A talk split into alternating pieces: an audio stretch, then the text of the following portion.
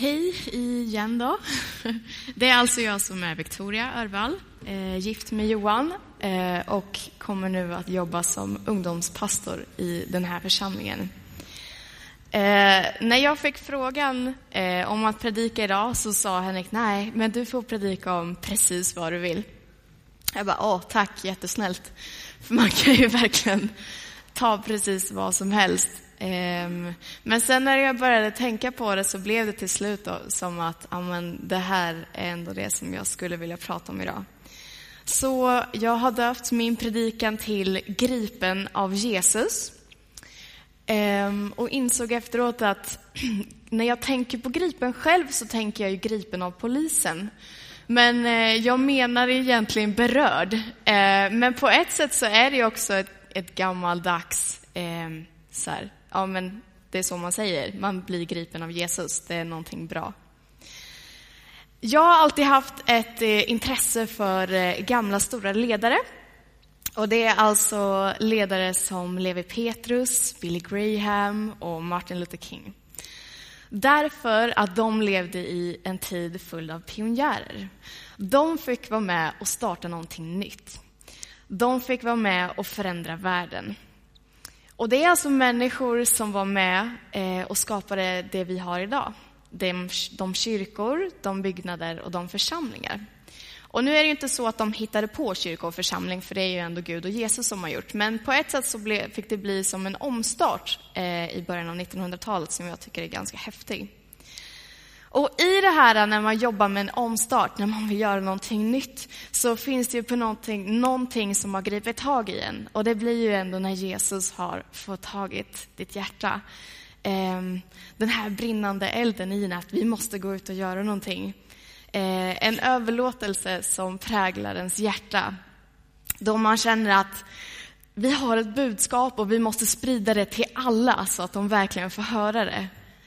Då man lägger sitt liv, sin familj, all sin tid och allt man äger och har hos Gud. Så våra föregångare, de gjorde ett aktivt val och fortsatte att följa det livet ut. En av de historierna som jag bär med mig eh, från början, eller hjärtat så att säga, eh, är den om min farmor och farfar. Därför att de träffades på en dansbana i slutet av 40-talet, har jag gissat mig till, jag är inte helt hundra. Men i alla fall, när de var unga. Och när man tänker att de träffades på en dansbana så tänker jag att åh, fy vad gulligt och romantiskt. För då börjar man genast tänka, hur såg det ut? Vad var det för musik som spelades? Vad hade de för kläder? Men ni som var med eller som kanske har föräldrar från den generationen tycker att jag egentligen borde jämföra det här med kanske ett dansställe som typ Safiren eller Harrys. Och då försvinner det här lite romantiska för mig i alla fall, men eh, så var det. Jag vet inte exakt hur, men efter att de hade blivit tillsammans så hamnade farmor på ett väckelsemöte. Och hon kommer från en icke-kristen familj och där blev hon frälst. Eh, farfar hade växt upp eh, i kyrkan med en kristen familj, men han var inte riktigt med. Så det var farmor som än en gång fick dra dit honom och så blev han också frälst. Eh, och sen den dagen så har han varit med i Pingsförsamlingen i Osby och är med där än idag. Farmor var också med resten av livet, eh, men just nu så befinner hon sig i himlen. Och varför tycker jag om den här historien då? Jo, det är av två anledningar. Den första, det är att man kan få sitt liv förändrat av Jesus. Och den andra, det kan hålla hela livet ut. Hela väckelsetiden, där enormt många kom till tro, eh, är en fantastisk stämpel och en påminnelse om att Jesus faktiskt kan förändra vår stad och vårt land även idag. Och hur vet jag det?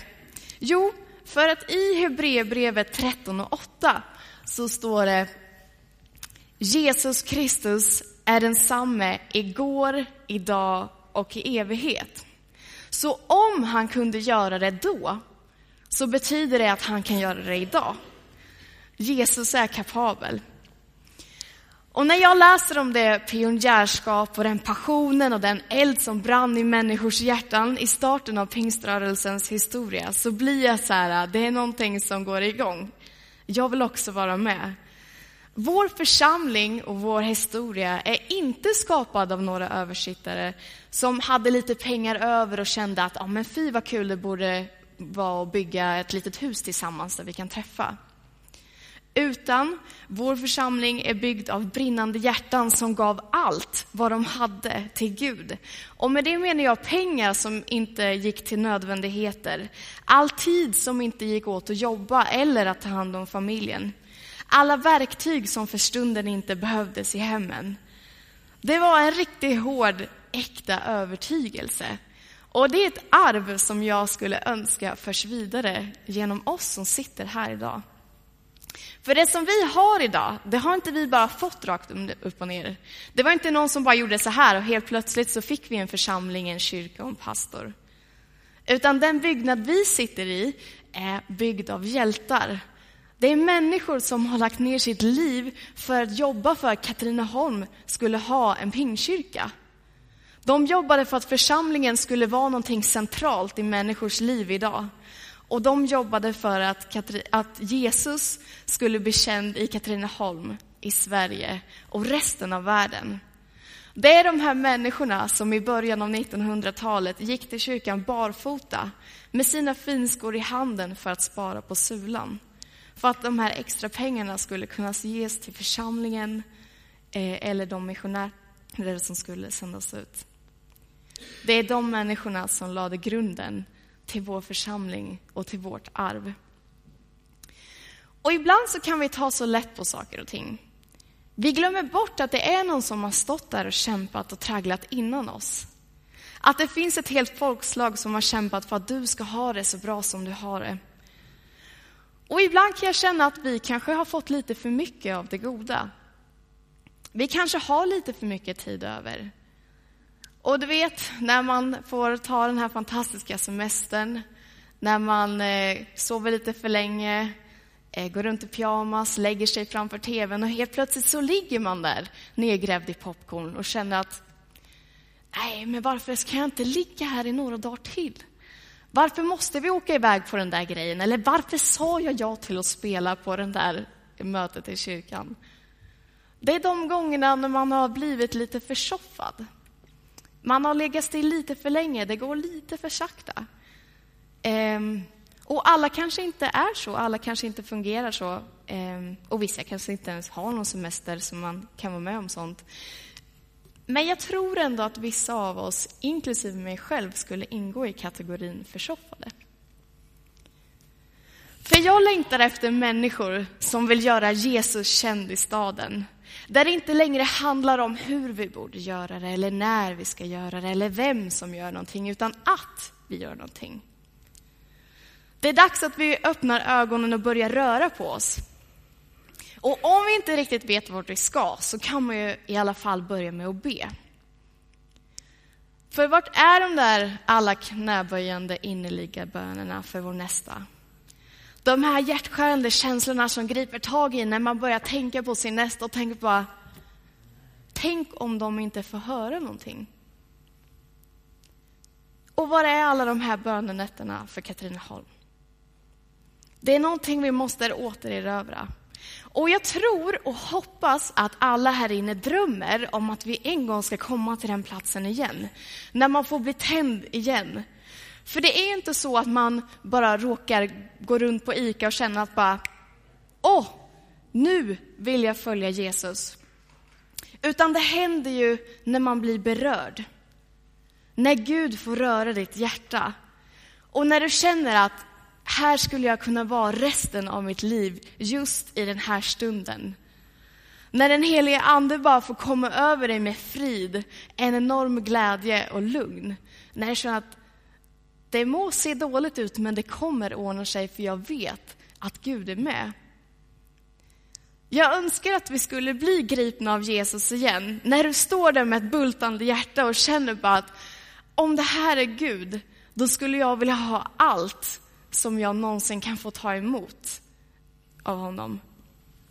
De här tiderna när man gladeligen stämmer in i att ära honom och ställer sig upp så fort man hör Jesus, och när man läser salmer och hänger på, eh, precis som David skriver i psalm 106, vers 1 och 2.